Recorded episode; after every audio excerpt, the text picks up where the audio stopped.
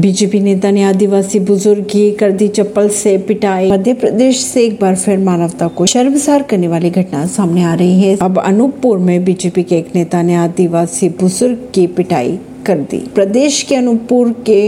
ग्राम जुमड़ी में पार्टी के एक नेता ने फिर से आउट ऑफ कंट्रोल कांड कर दिया अपने आप खो चुके नेताजी ने मृतक के साथी को